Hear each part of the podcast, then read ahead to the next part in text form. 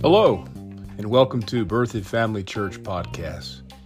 We trust that you'll find an encouraging word to strengthen your walk with the Lord. And if you're visiting the area, or if you're looking for a good church home, come check us out at berthoudfamilychurch.org. There you can find our location and service times. Thanks again for tuning in. God bless.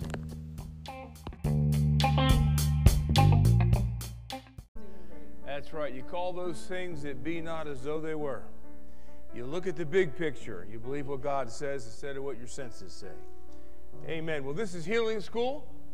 I'm Bruce Conover. My wife, Marianne, and I, we pastor here at Berthoud Family Church. We want to welcome those uh, signing in from out there in Streamland. Good to have you aboard. You are signifying that you are a hungry, expectant, and uh, excited about the things of God. It's good to have you here tonight. We're going to get into this subject matter of healing is part of God's redemptive plan. Let's get our Bibles out. That is our textbook for everything that we do here at BFC. And uh, it's interesting that he tells us clearly, Jesus himself, that he, he works with us with signs following when he honors and stands over his word to perform it. And so when you put the emphasis on the word of God in your life, that means you begin acting it out as you believe it, and then God has the right to invade your life with blessings. Hallelujah. Well, let's get into this. And uh, we, several weeks, that's probably maybe a month ago now, we talked about four steps to receive healing from the Lord four steps. And the first step is, is that you have to identify, you have to determine that it's the will of God for you to be healed. And this is where many people struggle uh, because they don't know what the Word says, because they don't recognize how to identify what God's will is, then they question. Since they have maybe a sickness or an illness or a condition, they're thinking, well, if it was the Lord's will for me to be healed, then why am I sick? So, number one, in order to have faith, in order to be able to go to God with confidence to receive healing, you've got to settle it in your heart. Step number one that it's the will of God for you to be healed. Now, understand that we come up with all sorts of excuses why it may not be His will well, you know, I'm this age now, and everybody this age has this. Whoa, whoa, whoa, whoa, whoa, whoa, whoa. Don't, don't fall for that. Come on, amen. Don't fall for that. You need to fight whatever is going on in your body, whether you're 15 years old or whether you're 95 years old. Amen. You got to walk in your redemptive rights. Hallelujah. And then you might say, well, you know, this is something rare and you know, God, you know, he, will heal this or that, but this is something different. No, it's not. Sickness is sickness. Amen. And don't fall for that, that lie that you're paying for something that you did long ago, and so God is withholding it from you. Again, when you begin to think that way, you're thinking like the world. Yeah. You need to get into the Word of God and determine step number one that you are fully persuaded that it's His will for you to be healed in your body as much as you are convinced that it's His will to save you. And when you and I get to that place of being so fully persuaded, now you have a faith that you can stand on and that you can take the next three steps. So here's step number two tonight. Step number two is that you have to determine that healing was purchased for us through God's great plan of redemption. Hallelujah. Now, let's talk about the great plan of redemption. Sometimes, especially for someone that's been preaching as long as my wife and I have been preaching, we, we begin to assume that people know what we know. And, eh, well, I, I don't need to talk about that. They, they already know that. we got to be careful that we, we jump over things. What, what is God's great plan of redemption? Let, let's, let's, let's make sure we're all on the same page here. Yeah. What is God's great plan of redemption? Now, simply put, obviously we're not teaching on this tonight, but I got to at least give you some sort of a foundation that will help you to understand what has taken place through what, through what Jesus did for us. Number one, when God created the earth, when God created man and placed them on the earth, it was as if they were in heaven. This entire realm that God created, including humanity, had God's life. They were in one with God. And everything on the earth had God's life. There was no death. Animals didn't eat other animals. I guess man was, was a vegetarian. He didn't even have to he didn't even have to grow crops. Everything was already planted and taking care of itself. And every piece of fruit that they took off a tree, every blade of grass that they used to eat was perfect. It was, there was no death. I don't even think there were any flies or mosquitoes to swat away. Everything down here was perfect. Are you hearing me? It was perfect. There were no crimes, there was no deaths, there was no anything. But when Adam fell prey to the temptation of the devil, he allowed the laws of sin and death to taint and to begin affecting the life of God that was here on the earth. And that's when man had to begin to start tilling the earth for, for themselves, had to start planting crops, had to do this and had to do that to survive. They even had to put clothing on. They didn't even need to be clothed. But now, with this fallen sin condition, those laws began to impact every person, not only in humanity, but the earth itself. When Jesus entered into Jerusalem, and remember that the people began, hey, this is a good one. We're going to have this next week. Uh, you can't make this stuff up. God is so awesome they started laying down their clothing. They started ripping branches out of trees and they strewed a, a runway, a red carpet, so to speak, for Jesus to come in. They were treating him as royalty, as their king. And then the, the Pharisees and the, and the Sadducees and the religious leaders of that day told Jesus, Tell these people to stop worshiping you. Because the Jews, and we, of course, we believe this as well, that worship is reserved for God alone. I said worship is reserved for God alone. And so they didn't see him as God, so they said, You need to tell them to stop. And Jesus said, If I told these people to stop, he said, even the rocks would cry out and worship me. Now, isn't that interesting that a rock can recognize its creator? Amen. Come on. Mm-hmm. And some of us human beings can't. But here's what I wanted to say. Ever since this earth came under the travail of that spirit of death, even it's crying out for God to redeem them from the yoke they're under. Even the earth is aging. Even the earth is getting older. Even the earth is becoming fragile. Why? Because of the laws of sin and death. It's not because we're not recycling. Although I'm an advocate for recycling, don't get me wrong. I mean, if you, if you make some trash, you need to take care of it, right? But the reason this earth is getting in the way that it's getting, why weather is getting uh, more and more uh, dramatic and, and violent is because this earth is under travail. Yeah, come on. And it cries out. Just read Romans chapter 1 and you'll see all that. So understand that everything was perfect. until Adam let the laws of sin and death upon the earth. Look at Romans chapter 5, verse 12. Yay, we finally got to a scripture.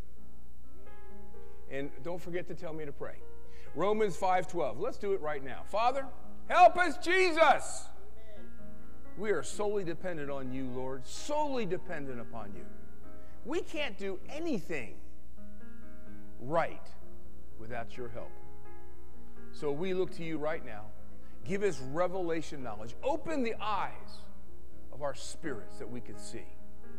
That we would begin to cause that life from your word to have entranceway into our heart, to develop us, to nurture us, to mature us, to, to help us to navigate through life's decisions. We thank you for it now.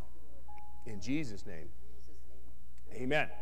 Here in Romans 5:12 is talking about one man. So understand that through one man, and this is our father Adam. It's interesting that that somehow the world has created a race problem. But there can't be races if we've all come from one man. How's that work? No. Scientifically, our bodies began to adjust to different regions. You don't see someone in uh, northern parts of uh, Canada whose, whose lineage has been up there for years and years. You don't see any of them up there with dark skin. No, the climate caused that. And those who live around the equator, for the sake of their body adapting to that kind of climate, their skin changed. Yeah. But what they are on the inside hasn't changed. We are getting on some soapboxes tonight. How you doing? Welcome to the BFC. As by one man, it says that sin entered into the world. Did you notice that God's name isn't ascribed to the one who did that? No, it was mankind, the one that God gave the stewardship over the earth. Actually, you could call him the gatekeeper. He determined who was allowed to come into this realm that he was given dominion of, the earth, and he fell prey to the to the devil through his transgression. He was actually bowing his knee to the devil and allowed him into the earth. So by one man sin sin entered into the world. Now what happened when sin came? And death by sin. Now understand de- death has multiple levels. When you and I think about death, we, we, we think of the end of something. If a person dies, that's the end of their life on the earth. If a flower dies, that's the end of that flower's life on earth. But death means more than just giving up life, it also means that it can be tainted or impacted by death. Death is simply the separation from God. And when it's separated from God, you separate yourself from His life, that spiritual life. And so he allowed this spiritual death to come. And it says that this death or this, this spirit of death passed upon all men, it passed upon all of humanity. No one is immune to it. Amen. So this brought God to come up with a plan to restore man back to that place of having his life. And it took centuries. It took centuries for this plan to unfold. In fact, if you look at Genesis uh, chapter 3, verse 15, that's the first glimpse we had of the great plan of redemption. And that was after Adam and Eve had sinned. God kicked them out of the garden. And then he made a statement that his son would destroy the devil in Genesis chapter 3. That was a glimpse of what God had planned to do for humanity. Understand that God had the great plan of redemption before he created the earth and before he created man. See, God doesn't work from behind. God's not moved by circumstances because he already knows what's going to happen and he's already prepared for what's going to happen. That's why you and I have to be careful when something pops up. We can't think that, oh, wonder if God knows about this. well, he not only knows about it, but he has a solution. On. Yes. We got to take the time to get into his presence to find out what that solution is. We got to get into the word to find out what that solution is. So, in a to capsulize what the the great plan of redemption is, it it was a plan for God to redeem or to purchase man back. Man fell, and in order to redeem them, there was a purchase that had to be made by God to purchase them back to Him. You know what the word redeem means? Uh, dare I say this?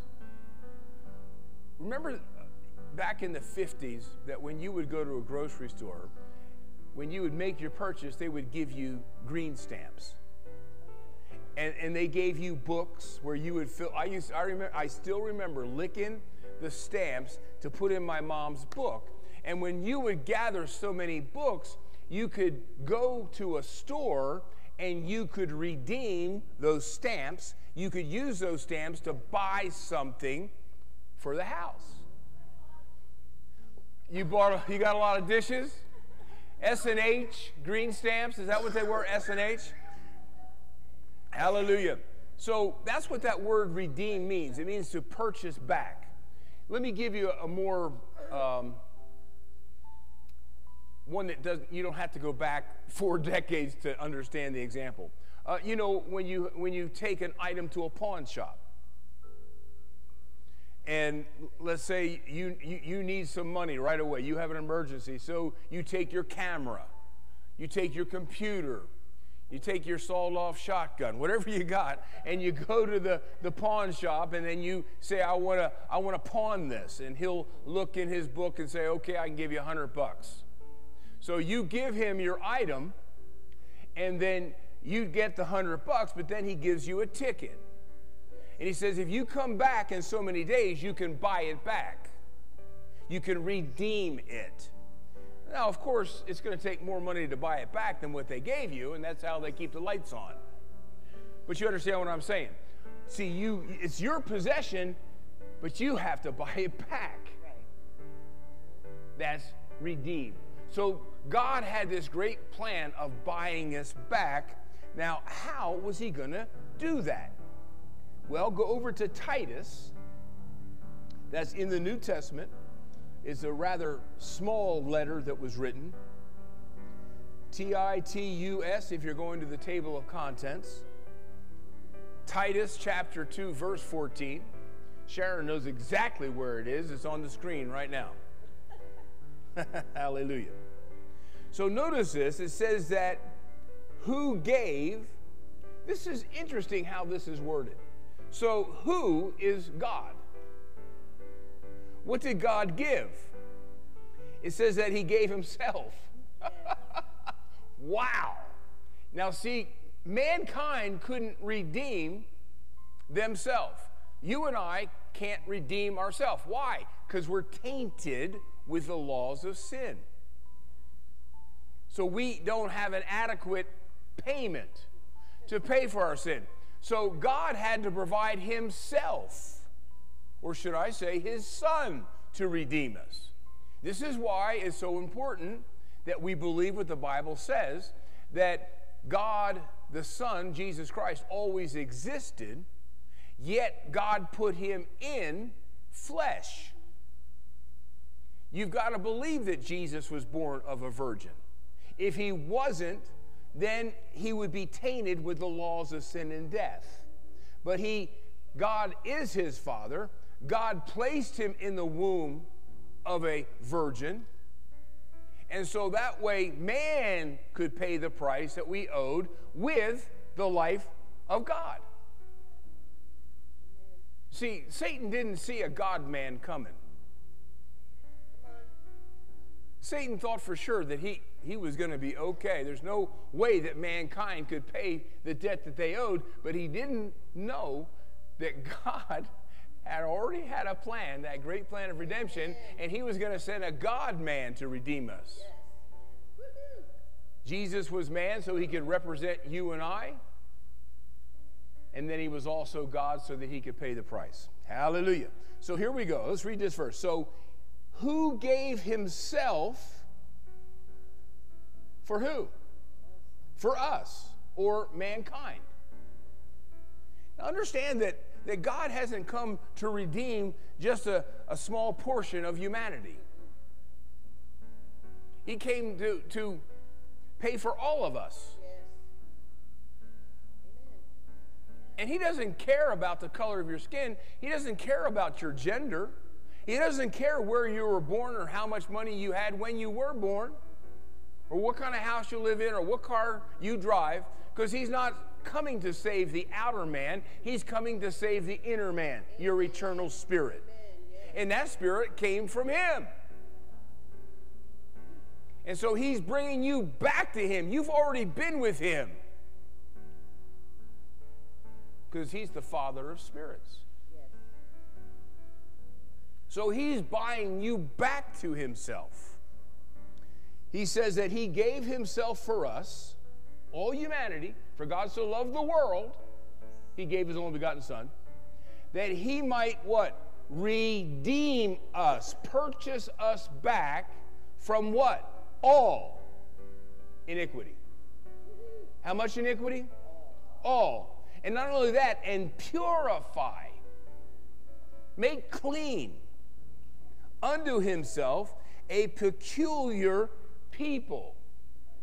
Now, you guys are peculiar. You're not weird or flaky. You're pecu- peculiar. You're different than others who are not born again.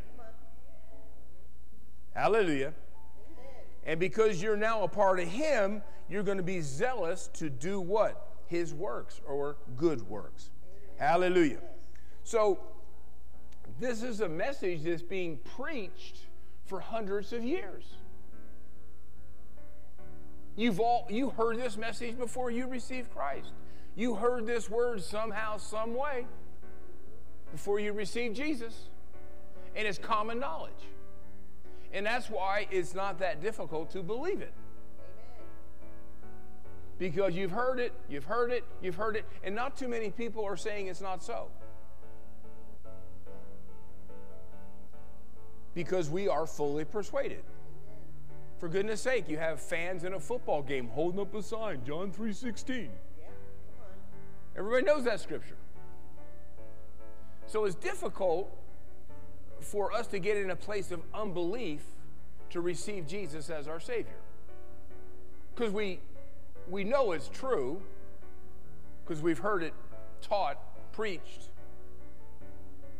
all our life. We, we, we just are waiting until we realize that it's not something that's just bestowed upon us, but it has to be received. Amen? And so everybody believes that we've been redeemed from sin. But the question that we're answering tonight does redemption also include the healing of our body? Could you and I get to the place that we're fully convinced that it's God's not only his plan for us, but a reality that we can receive healing for our body now on this earth, as much as we believe it's his will to forgive us yes. when we make mistakes? Could we be that convinced? Absolutely. But it takes effort yes. And it does take time. Because you've heard during your lifetime, God doesn't heal anymore. I know I heard that. You know, I heard things like, and it was so intellectual, it made so much sense intellectually. Well, God only healed during the early church. He healed during the ministry of Jesus because God had to show off. God had to prove that Jesus was, was God. And that's why he allowed him to heal. But then, you know, when the last apostle died, healing just just went oof. Just woof. Just disappeared. And so God doesn't heal anymore.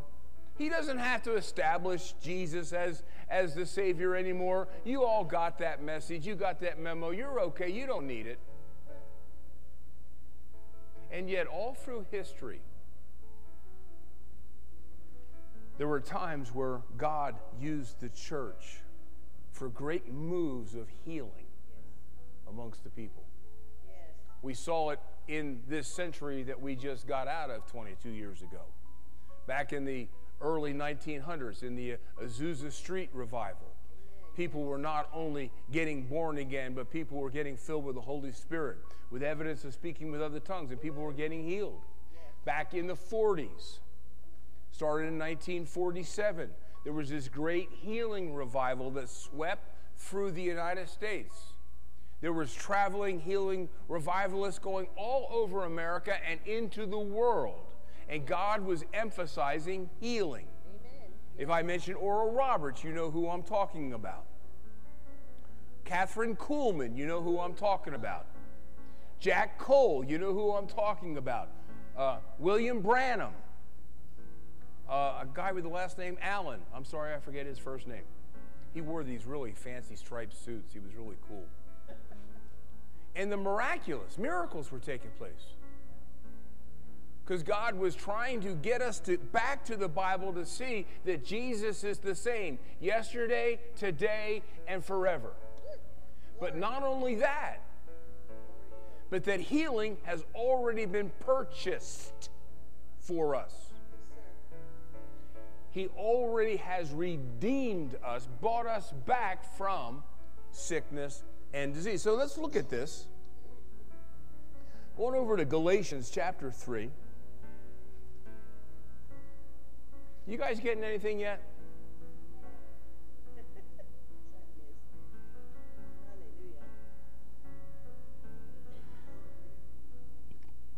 Now let me let me say this because I am anyway. You and I we need to get fully convinced that healing is ours through redemption, not just for ourselves, but there's people all around us that need healing. And they don't have the same message that you have. They don't have the same opportunity that you and I have. I mean, we've been cutting our teeth on this book for a couple of years. Right? And if I would take the average churchgoer in the United States and set him in a third world country, he would be considered a Bible scholar compared to what they know. We are so blessed in this nation to have this exposure of the Word of God in our life. And we have so much more knowledge of the Word of God than any third world country. I mean, there was a time that my son and I, we were on this trip to Peru and we we're, we we're up the uh, Amazon River. I mean, we took this boat and we went up into these little tributaries of the Amazon and fell upon villages that rarely saw someone with light skin. And set up a, a sheet had a generator, ran a movie, and just started giving them the gospel message on, on film in their language. And then present how to receive Jesus as their Savior. And many of, the, many of them, that was the first time that they heard the Word of God in their life. Not so for us. And we got people around us that need a healing touch we need to get enough confident that we'll actually let God use us to lay hands on them to be healed. Amen. So we're not just here for ourselves tonight. We're here for others as well. Now you're you're with me. Look at this. She is so far ahead of me. Galatians 3:13. Thank you, Sharon. Now I want you to get used to the way this verbiage is in this in this scripture because you'll see this verbiage throughout the, the New Testament. It says that Christ hath, that's King James, or if you took the that 2% of how the English people spoke in uh, 500 years ago, instead of hath, it would be Christ has. Now, the word has is something, is, is describing action that has already taken place. It's a verb that is past tense. It doesn't say Christ will, meaning that is future tense. It says that Christ what? Has. So this is something that he's done. What have you done, Christ? And understand this word Christ isn't his last name, that's his title. This word Christ means Messiah, it means the anointed one. Amen? Savior. That's his title. He has done what? And they use that title in reference to redemption. See, Jesus was the lamb that had come to be slain or to be sacrificed to pay the debt we owed. And so this is the title he was given of the Messiah. He has redeemed us, or could we say, He has purchased us? Now, what were we lacking? We were lacking life, God's life. Remember? The sin condition we fell into, it says that death passed upon us, meaning that our spirit became spiritually dead or separated from life or separated from God. So we needed his life. So to redeem us, what did Jesus use that had God's life? You know the answer it's his blood. Scripture tells us the life of the flesh is in the blood.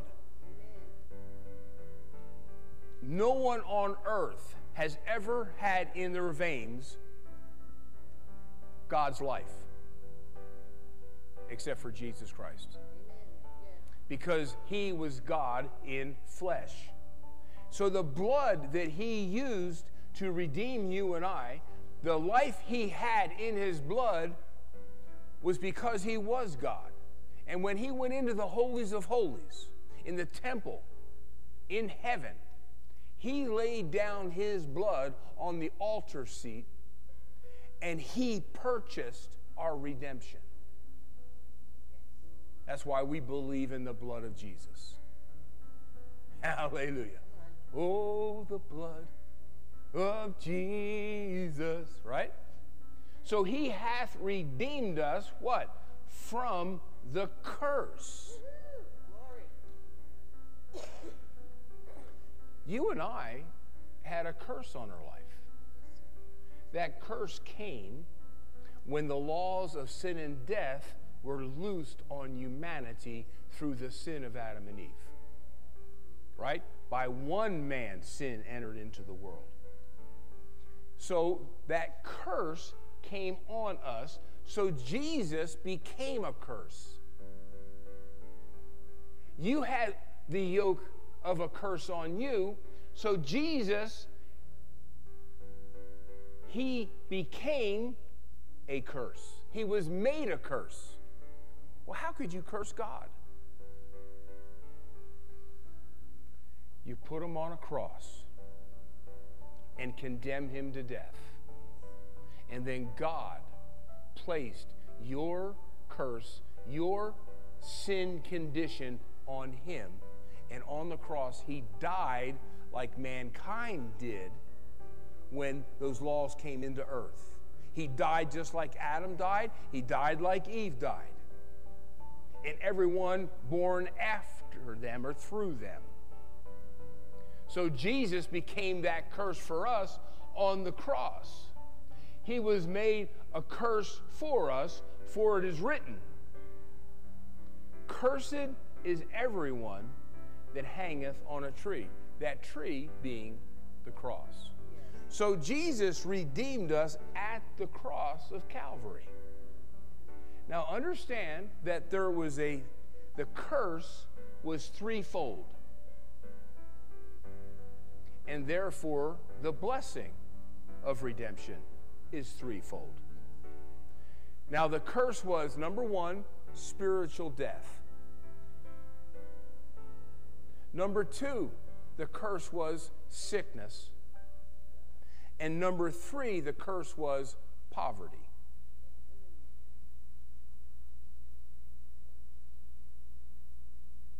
Spiritual death, sickness in the body, and poverty financially. That was the yoke of the curse. But Jesus didn't just redeem us for one of the curses, He redeemed us from all the curses. Hallelujah. Glory to God. So, and I want to see, I want you to see that. If you don't mind, Sharon, go ahead and put up verse 14, just the next verse. So in verse 13, we see Jesus becoming the curse. And then in ver- verse 14, you see the blessing that now is upon us once the curse is lifted. Remember, Jesus became the curse, you and I became the blessed. Did you get that? He became the curse so that you and I could be the blessed. We got the blessed because he became what we were. We became the blessed because he gave us, gave us what he is. See that? It's an exchange. So in verse 14, once the curse was is lifted off of us through receiving the fruit of redemption by accepting Jesus as our Savior, it says that the blessing of Abraham. Well, isn't it interesting that the blessing of Abraham is threefold? And if you want to see that, you can go over to Deuteronomy chapter 28. We don't got time to go into it tonight.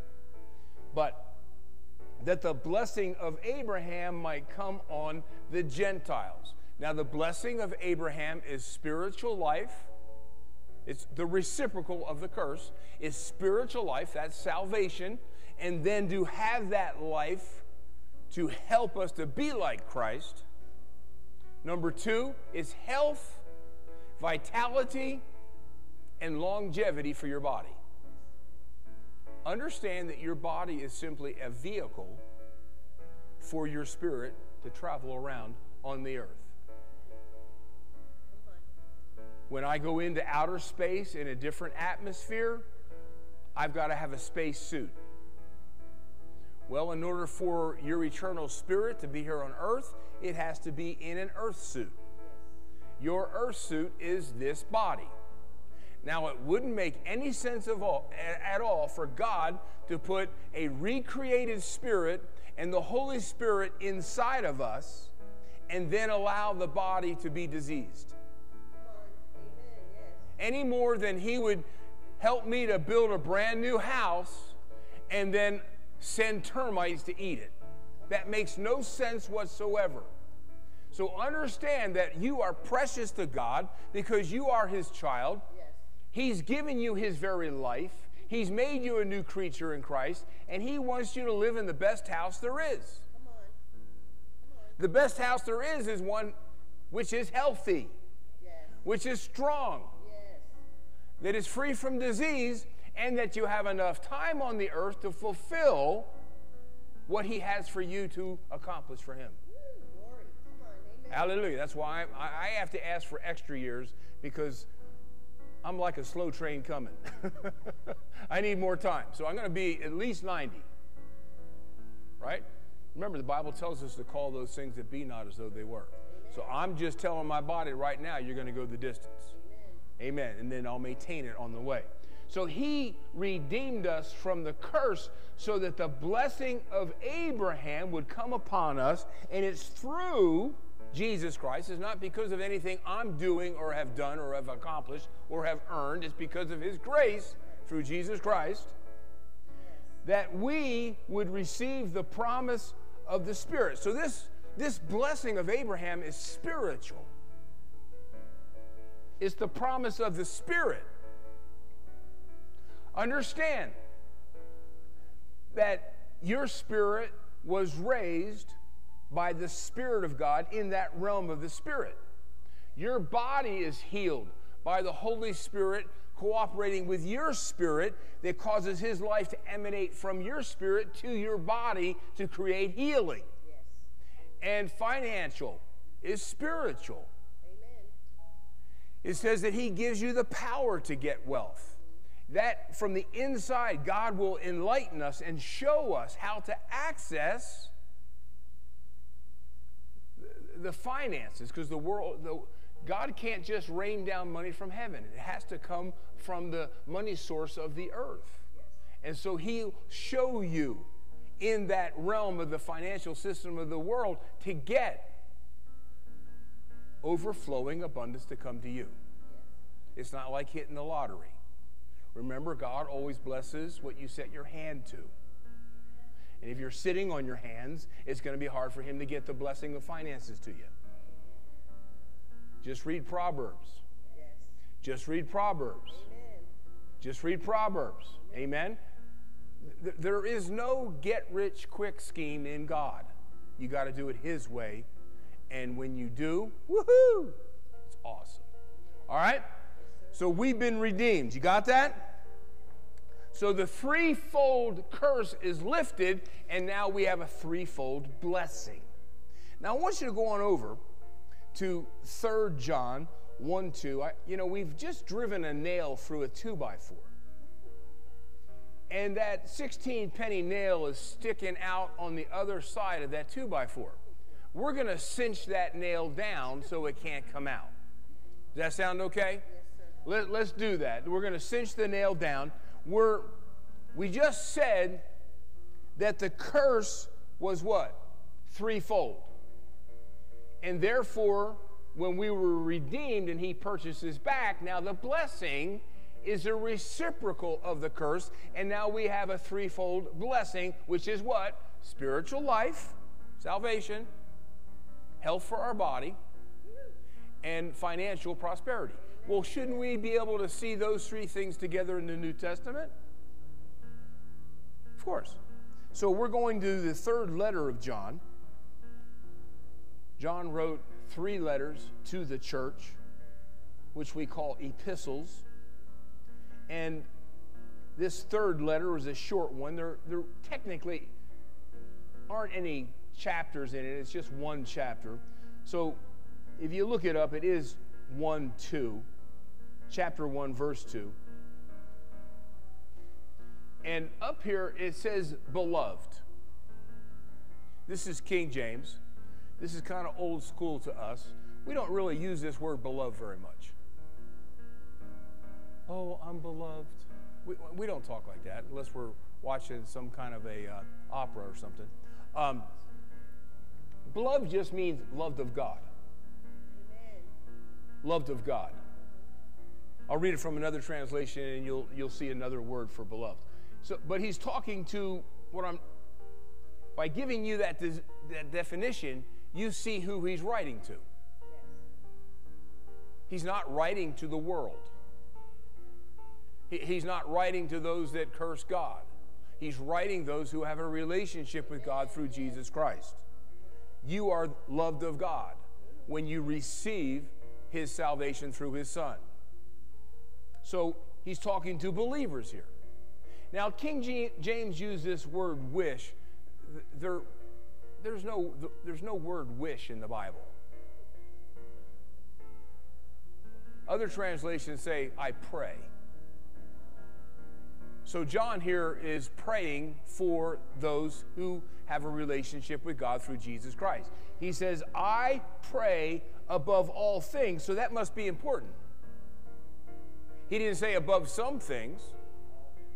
No, he says above all things. So, this is what? A priority for us. Why? Because it's our redemption. what we've been empowered to do now that we are redeemed. He says, I pray above all things that you may prosper. Well, isn't that the opposite of poverty? That's one of the blessings, right? Prosper. And people go off the reservation when you begin talking about godly prosperity. And they start saying, Well, am I a millionaire? Well, you don't put a dollar figure on it. Because money is relative to the person who has it. When I'm in the jungle of Peru, if you had a tin roof, you were prosperous. Or if you had a donkey, you had a Cadillac. See, it's all relative to the person. And we always equate having more than enough, equate that we don't have to work anymore. I got so much money, I don't have to work. Well, I don't want to talk about that. We just, we, we, let's just start with getting our bills paid. Let's just start with getting our house paid. Let's just start there. Amen? And, and, begin working it on out. But he's saying that he's praying that these church members would prosper. It's already been given. They just have to learn how to work it. And be what? In health. Ooh, that's a that's another blessing, isn't it? Amen. Yes, it is. Right?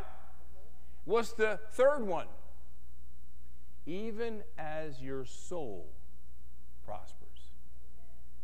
Spiritual life, salvation, health for our body, having a full, overflowing supply financially. Let me read it from another version.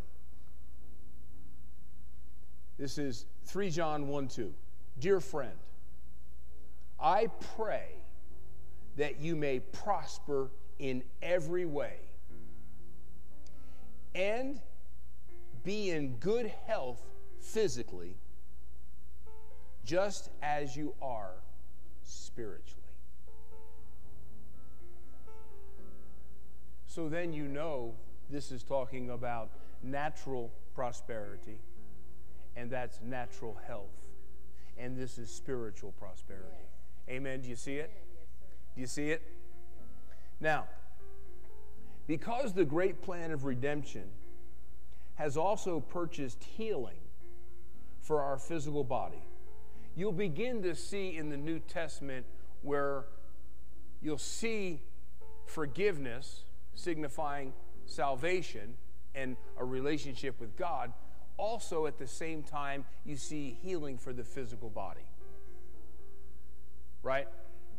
So it's just like when I when I buy a ticket to go in and see a movie, well, that ticket lets me go into the theater. You know, we got a 12 plex or whatever it's called over there in, at the mall. Well, I got to figure out which room to go in to see the movie I purchased.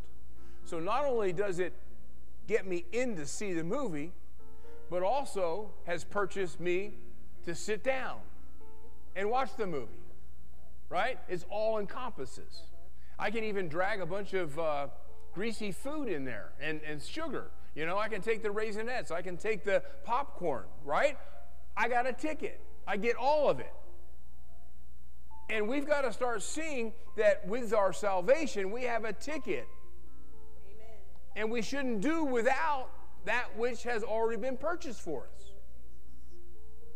I mean, you wouldn't go up there and, you know, we bought a, a ticket one time that encompassed not only going in to see the movie, but all the, the uh, snacks we wanted to take in with us. Well, after I purchased it, I didn't just walk into the movie.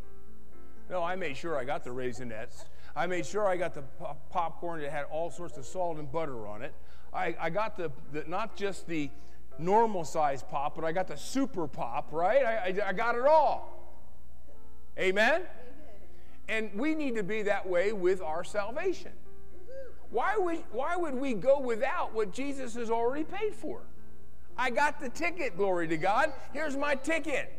It tells me all the things encompassed in what Jesus purchased for me. So I don't want to go in without it. All right. I'm going to try and gear down. Let's just look at one more verse. Going over to 1 Peter chapter 2 verse 24. This one goes out to my wife, the Italian princess, Pastor Marianne. Hallelujah. Now, what did we just say? Well, 1 John, or excuse me, 3 John 1 2 encompassed all three of what we have in salvation. Right? Now check out 1 Peter 2:24. You'll see some tones and some uh, shades of redemption in this verse. You, you ready? It says, I'm reading from the King James. It says, who his own self. Now, this is talking about the Messiah. This is talking about Jesus. This is talking about the Son of God made flesh. His own self. Now, I want you to pay particular attention to this word bear. Who his own self bear. Now, I want you to picture a, uh, a mule, and you can put a special saddle on it where you can start strapping baggage on it. And I want you to picture a donkey just being weighed down with all you need at the campsite because you're going to climb this mountain. And that donkey becomes your load bearer. It carries what you need. Amen. It's not carrying it for himself, he's carrying it for you. Yes. He's your load bearer, he's your mule. Well, that's what Jesus became on the cross. God took our weight, our load, all that we were, and put it on Jesus, and He bared it. He carried it away. He took it for us. He didn't take it for Himself, He didn't need it. We're the ones who needed it. So Himself bear what? Our sins. Now, when you see this word sins, don't just focus in on behavior. Ungodly behavior is simply the fruit of a sin condition, it's not the root. We put way too much emphasis on behavior. What Jesus came to do was to get the root, that fallen sin nature we had in our spirit. He came to tear that bad boy up. Amen? Amen. And so when he gets the root up, then all the fruit of that root automatically is eliminated. And I want you to know that sickness and poverty are just fruit of the fallen sin condition. So when you get the root, that's when you get the threefold blessing because you took the root, the sin condition out. Now you've already taken care of the sickness and the poverty side of it. This is really good preaching right now, right here. He's helping us, isn't he? He's helping us. So he bared our sins where on his own body. Well, when did he do that? On the tree, on the cross.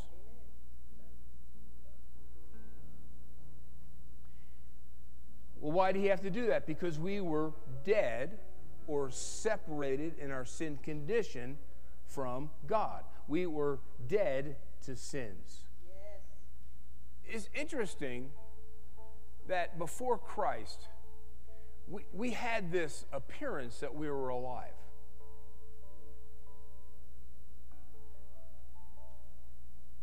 Because we were interacting in this world.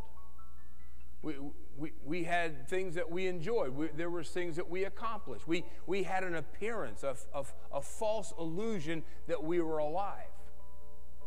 But it wasn't our body that was in that sin condition, it was our spirit.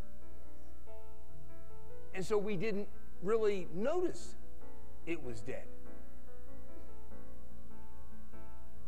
Until we found out from Scripture. And then that brought the illumination. And that brought the need for Jesus Christ. And then when we started seeing that, then we started seeing our fallen nature at work. It was easy for me to see because I became, had become so worldly. It was obvious. You didn't need a seeing eye dog to see that. It just it was just obvious. Amen. But a lot of us, it's just like this song that Jeremy Camp uh, wrote that we're dead men walking before Christ. We are dead men walking. We, we have an appearance of life, but on the inside, we're separated from God. And therefore, we have no eternal life, spiritual life. Amen. So, by whose stripes. Now, all up here is talking about our spiritual need the need for his redemption, the, the need for spiritual life. He says that, right? We were dead to sins, or we'd be able to live unto right standing. And then in the same voice, in the same verse, in, in the same breath, the Holy Spirit inspired Peter to say, not only that, not only did he take and bear away and remove that sin condition, but with those stripes that were placed on his back, God also put your sickness condition, yes. by whose stripes it says you were healed. Amen.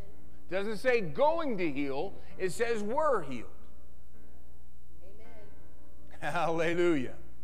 So, in the same breath where he says that Jesus bared away our sin condition, he also said, when that root came out, also was your sickness in your body condition healed. Amen. By whose stripes you were healed. And so we're going to look at that next time.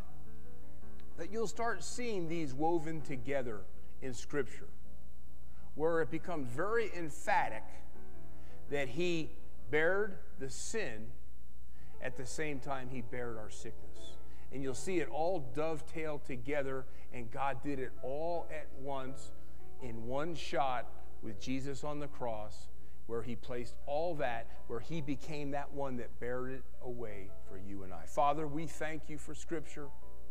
Oh, thank you for helping us to see the truth to get beyond our, our mind and our senses and, and trying to figure things out intellectually.